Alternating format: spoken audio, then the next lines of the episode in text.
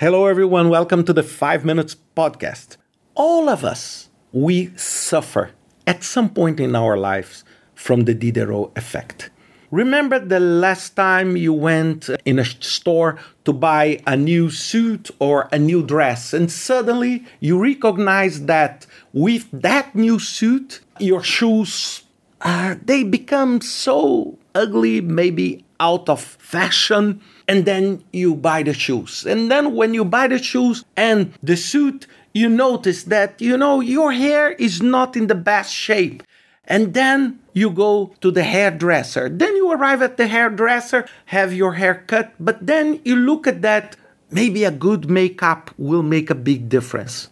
And suddenly you became trapped by the Diderot effect. The Diderot effect comes from the French philosopher Denis Diderot, that was the first one to formulate about that. And it's very popular in consumism and also with people that have compulsive desire for shopping.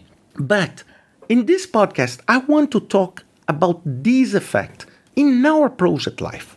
How many times we were in a project, we were doing a sprint or trying to build a new software, trying to build a new product, and suddenly we got trapped with let's do a new feature and let's do this. And then suddenly our project that was supposed to address one specific need of our customer or one deliverable and was expected to be delivered in two or three sprints becomes something of 20 sprints, spending far more. And then people do not understand how everything started. And this is what I want to talk to you. So I want to share with you three tips three very simple tips that will help you to avoid being trapped. The first tip is eliminate the trigger. Every single effect, Diderot effect, starts with a trigger.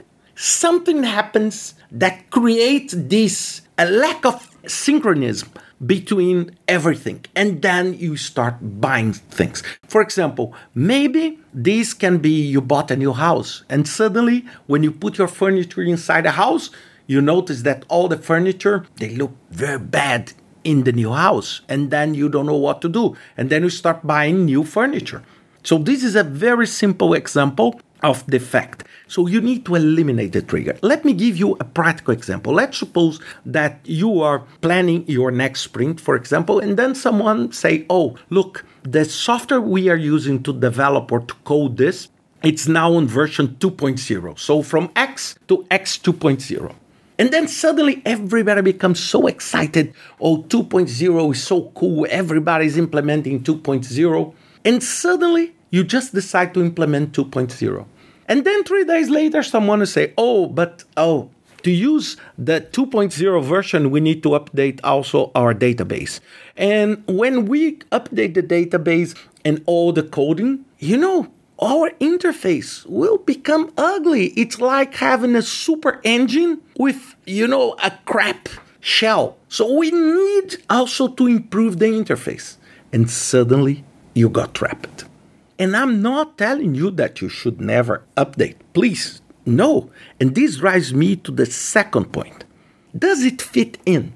First, when you decide to update, to version 2.0 in your project, what is the first question? It's not about is it cool, is it nice, but does it fit in in that specific strategy I have to address the need in that specific product?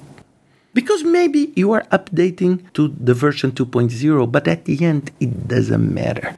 It doesn't matter. It will only add workload to the team and it will not change anything in the business case or the need of the customer. So this is the second point. So the first one, eliminate the trigger. The second one, check. Does it fit in? Because many times, for example, if I take a house, my new house, and I buy a super cool sofa, the first thing I need is does it fit in? Because maybe it's a super cool sofa, but these will act as a trigger for me to overspending and spend a lot of time and money to renew my whole house. Look, if any of you did renovation in your house, you know exactly what I'm talking about. You start fixing the sink in your kitchen and you end up painting the ceiling of your bedroom. It's like that every single time. And this drives me to the third and final point. You need to limit spending. And limit spending in terms of time and money. It's not only money. For example, you need to limit how do I do, for example, in software development with my team, for example, when I need to update something on my website? Of course, I want to avoid a trigger. I want to make sure it fits in and I want to limit spending. Do you know what I do? Many times I say, look, I need some improvements on this page.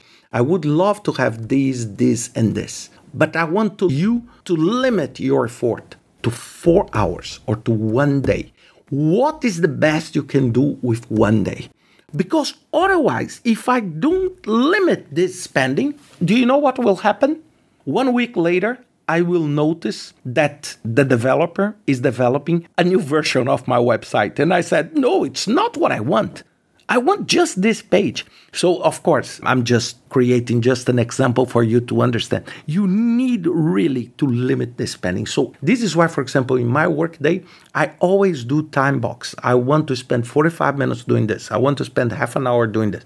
Because if I don't limit, there is a chance that I will be trapped by the Diderot effect. And the Diderot effect, not only in consumption, but also in scope creep, in increasing the scope of what I'm doing up to a point that I spend all the time to deliver pretty much the same thing that I was able to deliver in 10% of the time. So think about that. It's a very nice concept and something that you must keep in mind if you want to really to deliver sharp things on time and on budget. Okay? I hope you enjoyed this podcast. See you next week with another 5 minutes podcast.